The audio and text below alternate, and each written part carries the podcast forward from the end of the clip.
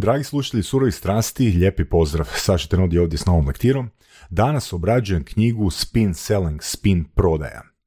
Po meni je ovo najbolja knjiga na temu prodaje koju sam ikad pročitao. Za knjigu sam nažalost čuo prvi put pa relativno kasno kada je u surovim strastima gostovao gost Mate Kostovski i knjiga mi se dugo nalazila na popisu i nikak da dođe na red za čitanje, evo pročitao sam ju u zadnjih par dana i mogu reći da je stvarno, stvarno konkretna knjiga i vjerujem da daje vrhunske rezultate. Ono što želim spomenuti u ovoj knjizi, znači ova knjiga nije napisana kao rezultat iskustva, dugogodišnjeg iskustva jednog autora, odnosno osobe koja je bila spretna i vješta i uspješna u prodaji, nego je ova knjiga nastala kao rezultat istraživanja jako velikog broja analize telefonskih razgovora s ciljem da se iznađe što funkcionira, što ne funkcionira u prodaji. Ono što je bitno za spomenuti je to da ovi principi djeluju za veliku prodaju. Konkretno što to znači? To znači da postoje različiti principi što će funkcionirati u prodajama nekih proizvoda ili usluga koje su, ajmo reći, relativno povoljnog, povoljnog iznosa.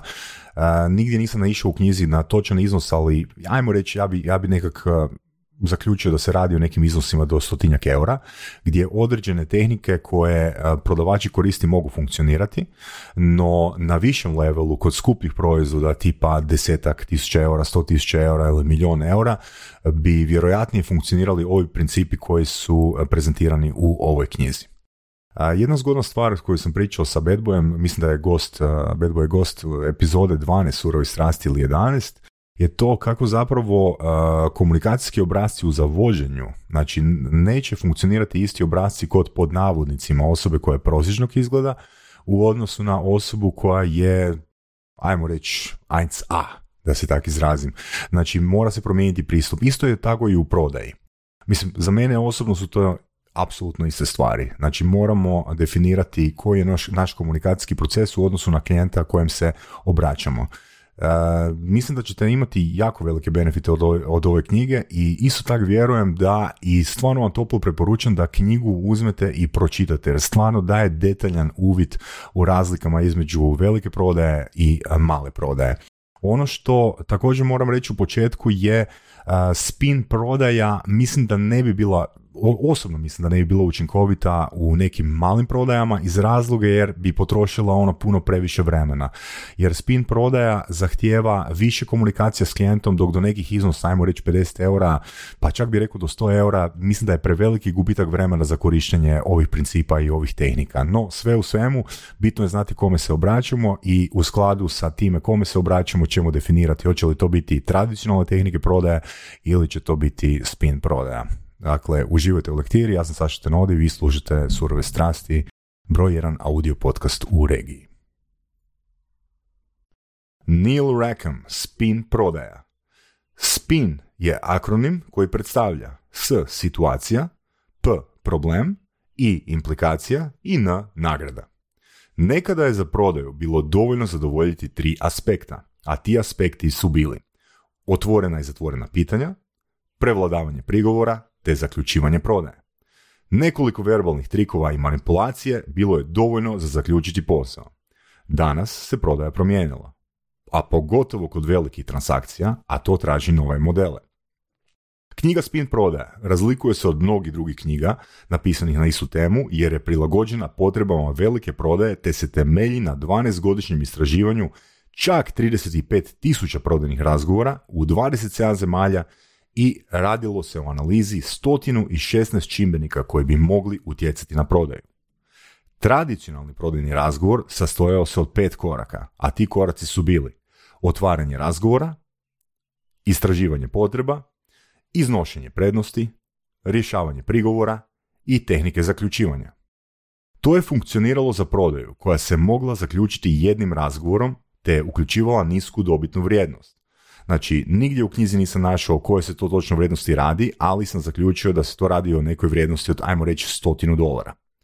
No ono što autor naglašava da velikoj prodaji ovi koraci, znači otvaranje razgovora, istraživanje potreba, iznošenje prednosti, benefita, rješavanje prigovora, tehnike zaključivanja, znači ti koraci mogu biti štetni.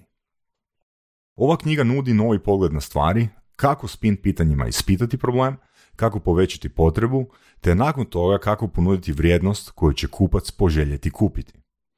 I važno je imati na umu, znači čitanje knjige o prodaji neće poboljšati našu prodaju, vašu prodaju, stoga knjiga nudi niz koraka koje trebate pratiti želite li se prilagoditi potrebama današnjeg tržišta. Pa idemo definirati što je to velika prodaja. Najveća razlika između male i velike prodaje je u psihologiji.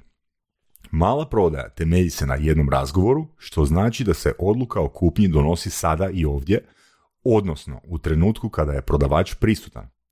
Kod velike prodaje odvija se više razgovora, a najvažnija razmatranja odvijaju se između tih razgovora. Dobra prezentacija ima privremeni učinak na kupca koji s vremenom odpada. Znači, ako napravite vrhunsku prezentaciju danas i klijent ima 5 dana za razmišljati, učinak te prezentacije koliko god ona bila dobra, vrhunska, neće postići željeni efekt. U velikoj prodaji. Jer u velikoj prodaji prodavač mora izgraditi percepciju vrijednosti proizvoda i usluge. Osim toga, u velikoj je prodaji nužno graditi odnos. Ne mora vam se svidjeti prodavač kod kojeg ste žurno došli kupiti nešto što vam hitno treba. No kupujete li nešto što vam treba dugoročno, u što ćete uložiti veći financijski iznos i što će zahtijevati međusobnu suradnju, odnos je iznimno važan. Proizvod i prodavač postaju nedjeljivi u glavi kupca. Pa imamo četiri faze prodajnog razgovora. Te faze su uvodna faza, istraživanje, pokazivanje odnosno demonstracija i obvezivanje. Uvodna faza je način predstavljanja i započinjanja razgovora. Istraživanje služi upoznavanju klijentovih potreba ključnih za prodaju. Demonstracija, znači demonstracijom pokazujete da posjedujete rješenje njegovih problema. I četvrto, obvezivanje, odnosno commitment na engleskom, su koraci klijenta prije narudžbe kroz koje ćete ga vi kao prodavač provesti. Duljina svake faze ovisi o situaciji i zato je bitno da budete prilagodljivi. I rekem daje svoj primjer. Pa kaže, na jednom prodajnom razgovoru ulaskom u ured sam primijetio da nema stolica. Pretpostavio sam da to znači da se očekuje da se ne zadržavamo, pa sam krenuo s dobar dan, bit ću kratak. Ipak, kod velike prodaje treba se posebno posvetiti fazi istraživanja. Što više pitanja pitate, to je vjerojatnije da će interakcija biti uspješnija. Godinama se pisalo o prednosti otvorenih nad zatvorenim pitanjima. Provedena su istraživanja i zaključeno je kako zapravo nema razlike između ove dvije vrste pitanja. Umjesto toga, knjiga pokazuje spin sekvencu pitanja, a spin sekvenca su situacijska pitanja, problemska pitanja, implikacijska pitanja i nagrađujuća pitanja. Situacijska pitanja su podaci o činjenicama i pozadini. Na primjer, možete li mi nešto reći o planovima za rast vaše tvrtke ili koliko dugo imate i koristite ovu opremu? Drugo, problemska pitanja. Jednom kada imate informacije o situaciji klijenta, prelazite na istraživanje problema, teškoća, nezadovoljstva na područjima gdje vaši proizvodi mogu pomoći. Tu možete postaviti pitanje, zabrinjava li vas kvaliteta koju dobivate od ovog starog stroja? Treće, implikacijska pitanja. Ovo su složenija i sofisticiranija pitanja kako biste pomogli klijentu da shvati ozbiljnost ili žurnost problema. Pitanje može glasiti nešto poput kako će se ovaj problem odraziti na vašu profitabilnost u budućnosti. Četvrto, nagrađujuća pitanja. Nagrađujuća pitanja imaju više struku namjenu, a ključna je ta da dovode klijenta do toga da on vama iznese prednosti koje vaše rješenje ima za njega. Pitanje može glasiti bi li bilo korisno ubrzati ovu operaciju za 10%? Kasnije ćemo detaljnije objasniti sva ta pitanja. Tri savjeta za učinkovitu uvodnu fazu su Prvo, brzo pređite na posao. Uvodna faza nije najproduktivnija, stoga ne tratite vrijeme na pretjeranu duhovitost čavrljenje small talk. Nikad se nitko nije žalio da je netko prebrzo prešao na posao. Drugo, ne govorite prerano o rješenjima. Prerano nuđenje rješenja vodi prigovorima, Ako to radite, osvijestite si i promijenite to. I treći savjet za učinkovitu uvodnu fazu je koncentrirajte se na pitanja. Ljudi uglavnom previše brinu oko toga kako će otvoriti razgovor, umjesto koja će pitanja kasnije postavljati. Mnogi smatraju kako je zaključivanje prodaje glavni korak prodaje. Rekam navodi, kada sam prvi put zaključio prodaju, nakon pitanja, biste li više voljeli da projekt započne u rujnu ili listopadu? Osjećao sam se kao otac closinga, otac zaključivanja. No sve do provedbe ovog istraživanja. Zaključivanje se može definirati kao bilo što što klijenta stavlja u poziciju koja zahtjeva neku vrstu obvezivanja, nekog vrsta komitmenta. Pokazalo se kako je kod velikih prodaja zaključivanje čak i negativno utjecalo na uspjeh. Zaključivanje je metoda koja stavlja klijenta pod pritisak, pa što je prodaja veća, odnosno većeg iznosa, pritisak je negativniji.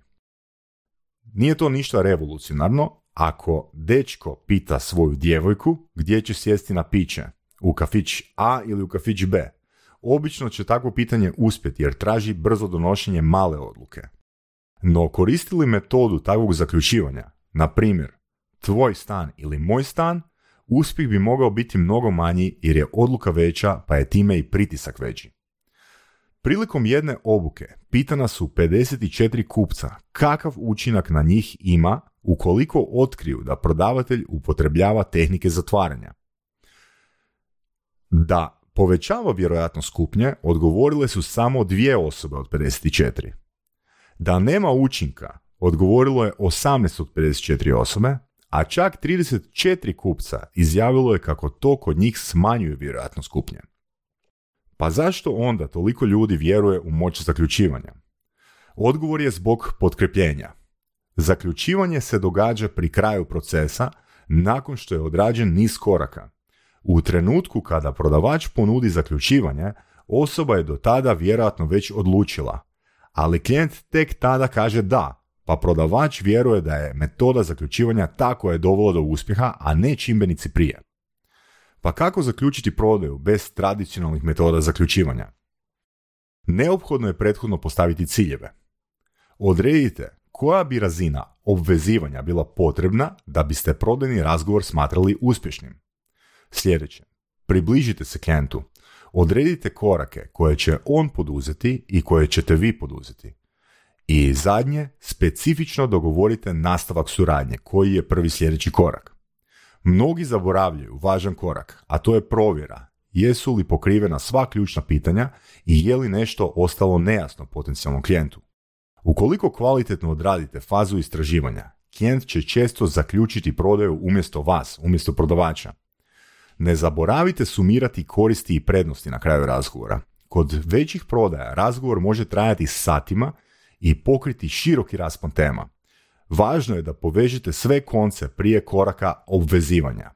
Najučinkovitiji način da se prodaju dovede do uspješnog zaključka je sugerirati odgovarajući sljedeći korak za klijenta. Izdvojit ćemo jedan primjer dijaloga između kupca i prodavača. Prodavač postavlja pitanje.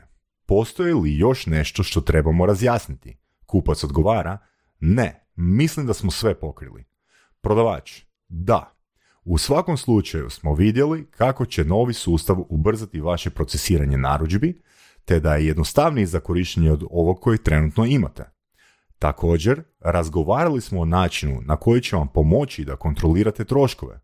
Zapravo, čini se da ćete imati značajne koristi od promjene, posebice što će vas novi sustav osloboditi problema s pouzdanošću koji su vas do sad brinuli. Kupac odgovara, da, kad se sve zbroji, promjena će biti vrlo povoljna za nas. Prodavač, tada bih predložio sljedeći logičan korak. Da vi i vaš računovođa dođete vidjeti kako jedan od tih sustava radi. Rekam ovdje na vodi, iako u početku rada nisam imao mnogo zagovornika jer je većina vjerovala u metode zaključivanja, dobio sam podršku prijatelja koji je rekao Nikada nisam vjerovao u zaključivanje.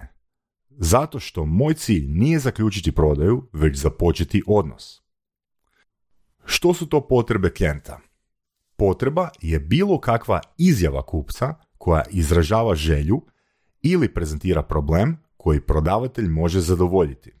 Tračak nezadovoljstva prvi je znak potrebe koja se vremenom razvija do namjere za kupnju. Koje su razlike u potrebama klijenata kod malih i velikih prodaja?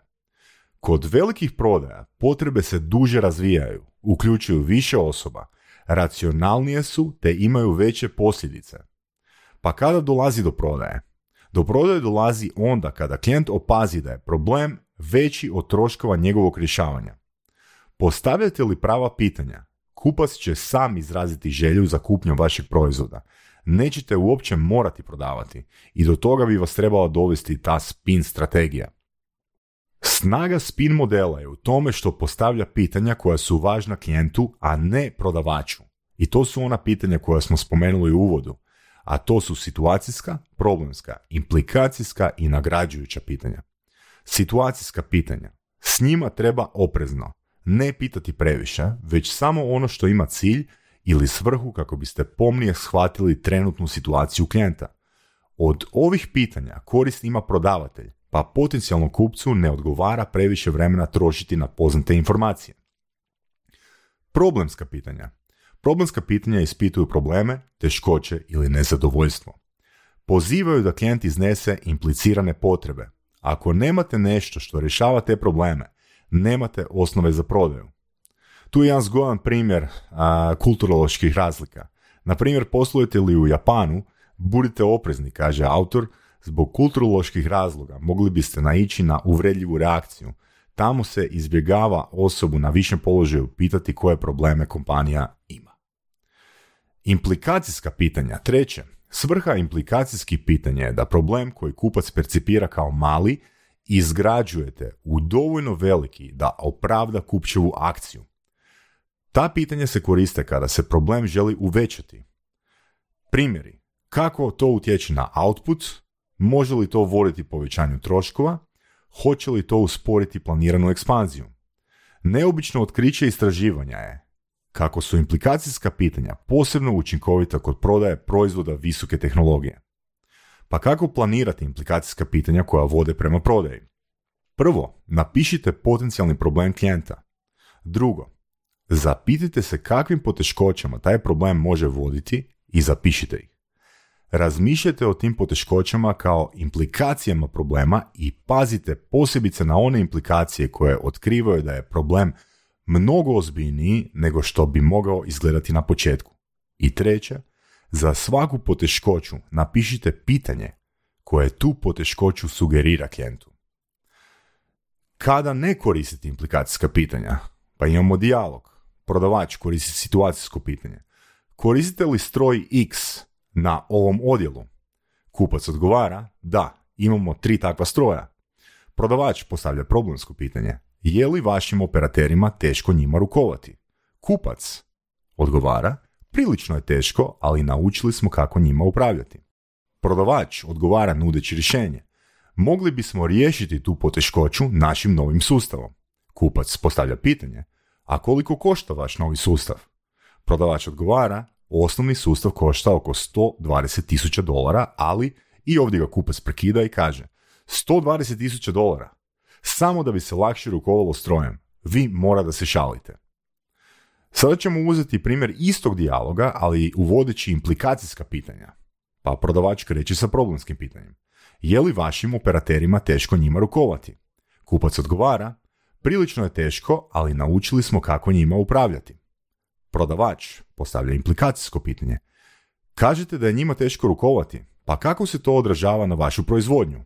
Kupac u ovoj fazi opažujući problem kao mali odgovara.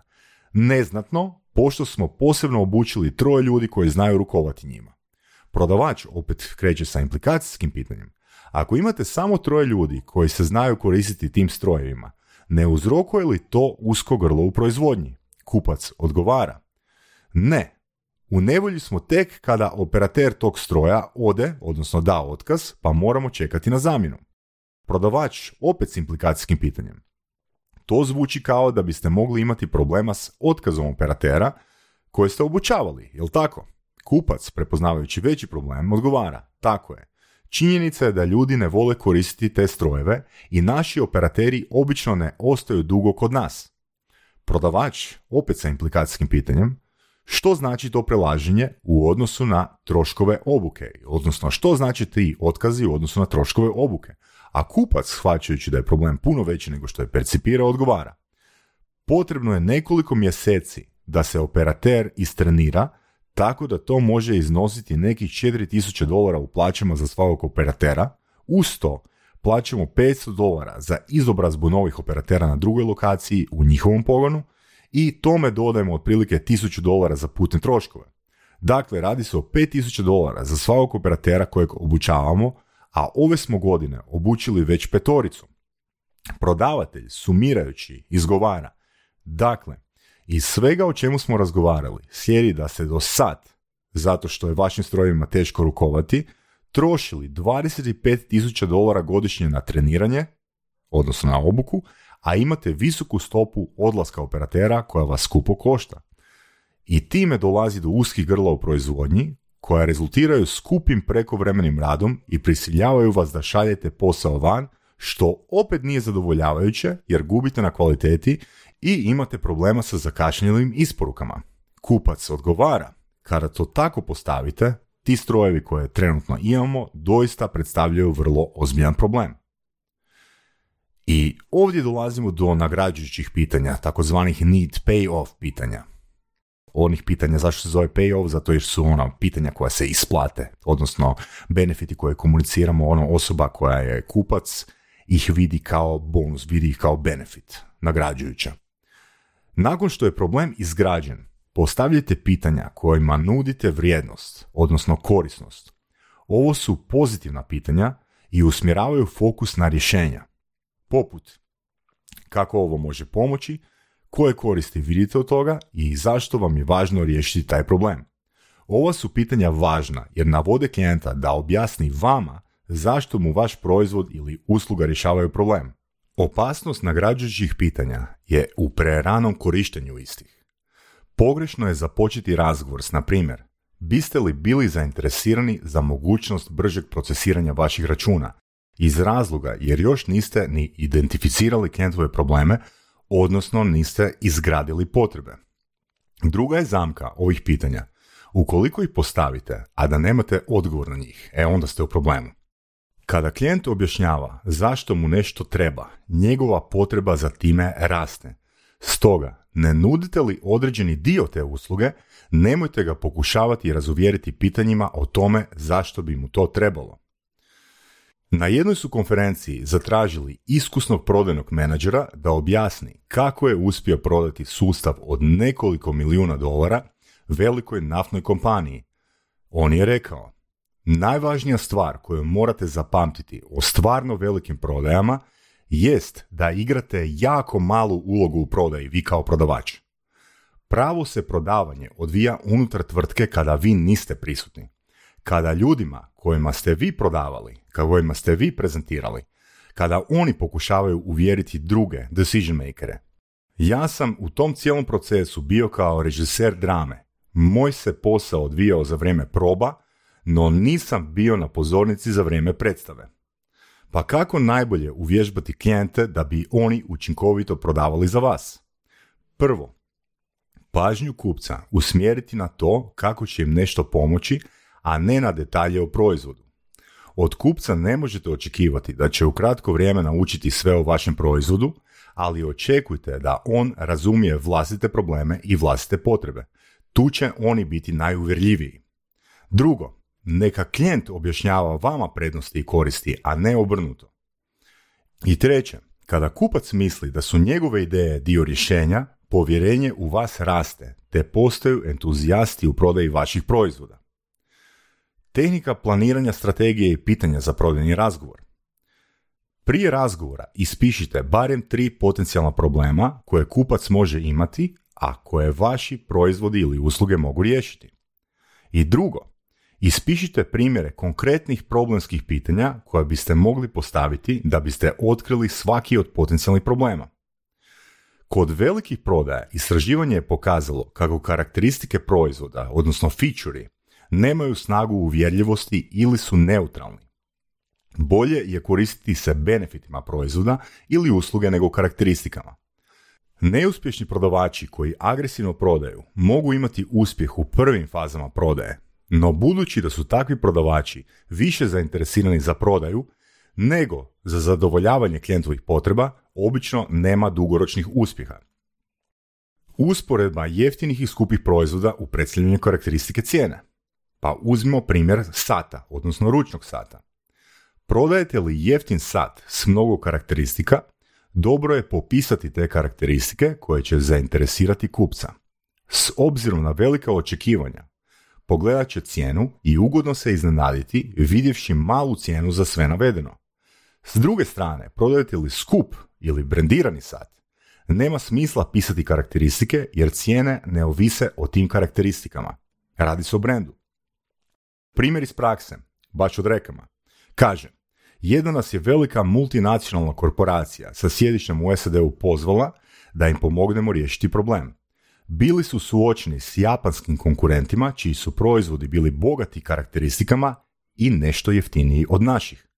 Korporacija je odlučila regrutirati dio konkurentnih outsourcenih prodanih profesionalaca koji su radili za tu japansku kompaniju, no prodaja svejedno nije bila uspješna. Analiza je pokazala kako se ljudi žale na cijenu te američke korporacije. Dakle, dvije grupe prodanih profesionalaca prodaju identičan proizvod, a dobivaju različit broj prigovora na cijenu. Što se tu dogodilo? Prodajući za jeftinije konkurenta, ti su prodavači razvili prodajni stil bogat featureima, odnosno karakteristikama. U konkurentnoj kompaniji to je bilo uspješno jer karakteristike povećavaju brigu o cijeni, a kod njih je ona bila niža. Sad, kada su radili za skuplje konkurenta, visoka razina karakteristika koje su navodili radila je protiv njih. Rješenje nije bilo u tome da ih učimo kako se nositi s prigovorima, već u poučavanju drugačijeg prodajnog stila. Rakam kaže da prigovore dobivate onda kada izrazite prednosti prije nego što ste dokazali vrijednosti. Kako lansirati nove proizvode? Novi proizvodi uglavnom se lansiraju na način da ljudi iz marketinga pozovu prodavače, predstave novi proizvod opisujući vrlo uzbudljivo karakteristike i prednosti tog proizvoda. Prodavači se zatim na isti način obraćaju klijentima sa entuzijazmom, umjesto da pitanjima razviju potrebe. Analizirajte proizvode na način da popišite probleme koje oni mogu riješiti. Zatim, upotrijebite taj popis za planiranje pitanja koja ćete postavljati u prodajnom razgovoru. Što spin kaže za sprečavanje prigovora? Objection handling. Postoji uvriježeno mišljenje da što je više prigovora, to je mogućnost prodaje veća jer kupac očito pokazuje interes za proizvodom te se dodatno raspituje. No, istraživanje je pokazalo kako su strategije rješavanja prigovora manje važne nego što se u programima treniranja prodavača pokazuje, te kako iskusni i vješti prodavači dobivaju manje prigovora jer su ih naučili spriječiti, prevenirati, a ne rješavati ih. Postoje dvije vrste prigovora. To su prigovori rano u prodajnom razgovoru i prigovori na vrijednost. Prigovori rano u prodajnom razgovoru su oni prigovori koji vam govore da nudite rješenja prije nego što ste postavili dovoljno pitanja za razvijanje snažnih potreba. I prigovori na vrijednost vam govore da niste dovoljno snažno razvili potrebe klijenta. Na pitanje je li prvi dojam toliko važan, kaže ovako, stare knjige o prodaji naglašavaju važnost prvog dojma prodavača kod kupca. Prvi dojam može stvoriti ili uništiti prodajni uspjeh kod većine prodaja. U početku interakcije uglavnom smo zatrpani informacijama. Mnogo se jači dojmovi stvaraju u fazi istraživanja, kaže Rekam. Konvencionalna otvaranja kažu Poistovjetite se s osobnim interesima kupca. Na primjer, vidite li u uredu kod kupca nogometni trofej, započnite razgovor o nogometu. I drugo, znači drugi je savjet, započnite izjavom o benefitu proizvoda koje prodajete, o koristi. Na primjer, danas je produktivnost glavna briga rukovoditelja kao što ste i sami, a naš će proizvod doprinijeti upravo tome. No, u velikoj prodaji konvencionalna otvaranja nisu od pomoći. Naravno, nije isto imate li na raspolaganju 5 ili 10 minuta za prezentaciju, što je slučaj u malim prodajama, pa ste primorani brzo doći do srži prodaje ili imate nekoliko razgovora po 45 minuta, što je slučaj s velikim prodajama. Istraživanje je pokazalo kako uspješni prodavači svaki razgovor započinju na drugačiji način. Ne postoji najbolja tehnika otvaranja, ali postoji okvir koje koriste uspješni prodavači. A to je vrlo vjerojatno fokusiranje na cilj. Koji je cilj uvodne faze prodajnog razgovora? Što je svrha otvaranja? Želite li postići pristanak na prelazak u drugu fazu, a to je faza istraživanja? Želite da se klijent složi da je u redu da ga pitate neka pitanja? Da biste to postigli, morate utvrditi tko ste, morate utvrditi zašto ste tamo i morate utvrditi vaše pravo da postavljate pitanja. Ukratko, navodite klijenta da se složi s time da vi postavljate pitanja. Nikad ne umanjujte vrijednost evaluiranja svakog prodajnog razgovora kojeg obavite. Nakon svakog od njih postavite si pitanja. Jesam li postigao ciljeve? Što bih učinio drugačije da ponovno vodim ovaj razgovor? Jesam li naučio nešto što će utjecati na buduće razgovore o ovom proizvodu? Jesam li naučio nešto što mogu upotrijebiti u drugoj prilici? Obratite pozornost na detalje, primjerice, koja su specifična pitanja najviše utjecala na klijenta. Ne zadovoljavajte se generalnim zaključkom poput prošlo je solidno ili prošlo je dobro. Pa kako onda sve naučeno iz spina možemo primijeniti u našem poslovanju, u svom poslovanju? Rekam navodi četiri zlatna pravila za učenje vještina. Prvo pravilo je vježbajte samo jednu vrstu ponašanja u određeno vrijeme. Složenu vještinu rastavite na sastavne dijelove, odnosno načine ponašanja, a zatim radite na poboljšanju pojedinog dijela u određeno vrijeme. Na sljedeći dio krenite tek kada ste sigurni da ste pravilno naučili prvi dio.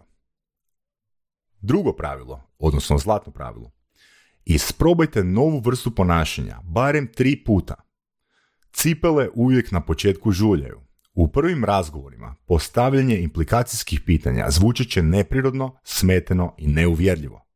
Često se događa da ste nakon poduke lošiji nego što ste bili prije poduke, no to je normalna faza učenja, što mogu osobno potvrditi kad treniram prodajne vještine, često dolazi do pada u prvih par tjedana, do pada u prodaju prvih par tjedana iz razloga jer se nove vještine moraju internalizirati s osobom, moraju nadograditi osobu, osoba ih mora doživjeti kao svoje. I nikad ne sudite o učinkovitosti novog ponašanja, kaže Rekem, dok ga niste isprobali barem tri puta. Znači, neka vas ne obeshrabre početni neuspjesi, dok ne dođe do internalizacije. Pravilo broj tri, ono što ja čvrsto zagovaram, kvantiteta prije kvalitete. A primjer je, kad učite strani jezik, važno je govoriti puno, a ne dobro. Ispravnost će doći s vježbom kroz vrijeme, a isto vrijedi za vještine prodaje. Često koristite nova ponašanja. I četvrto zlatno pravilo za učenje vještina, vježbajte u sigurnim situacijama. Jedan zgodan primjer iz knjige. Kada je Rekam držao zadnji dan programa o vještinama pregovaranja, jedan ga je sudionik upitao. Kaže, sutra odlazi na najveće pregovore u svojoj karijeri, prodajem svoju tvrtku. Na koje bih se lekcije trebao usmjeriti tijekom pregovora, misleći na lekcije koje je učio na tom seminaru? Odgovor ga je šokirao. Rekan kaže, zaboravite apsolutno sve što ste danas ovdje čuli, inače ćete ostatak života žaliti što ste ovdje došli. Pravilo je, ne vježbajte na novom klijentu, vježbajte u sigurnim situacijama. I za kraj, Rekem navodi, nakon cijelog istraživanja i dugogodišnjeg iskustva, rekao bih da sam bio u krivu kada sam mislio da prodajni uspjeh leži na velikim čimbenicima kao što su osobnost prodavača, stav prodavača i kemija među ljudima ili prodajna strategija. Stotine će sitnih detalja u ponašanjima tijekom prodajnog razgovora odlučiti hoće li taj sastanak i prezentacija biti uspješna ili neće. William Blake 1801. godine napisao tko bi želio činiti dobro drugima, mora to činiti do najmanjih sitnica. Opće dobro je hulja, jer umjetnost i znanost ne mogu postojati osim u precizno organiziranim sitnicama. Upravo tako je s prodajom. Uspjeh počiva na osvještavanju i razumijevanju sitnih detalja. Ovo je bila još jedna lektira na temu prodaje surovih strasti. Nadam se da ste naučili nešto novo.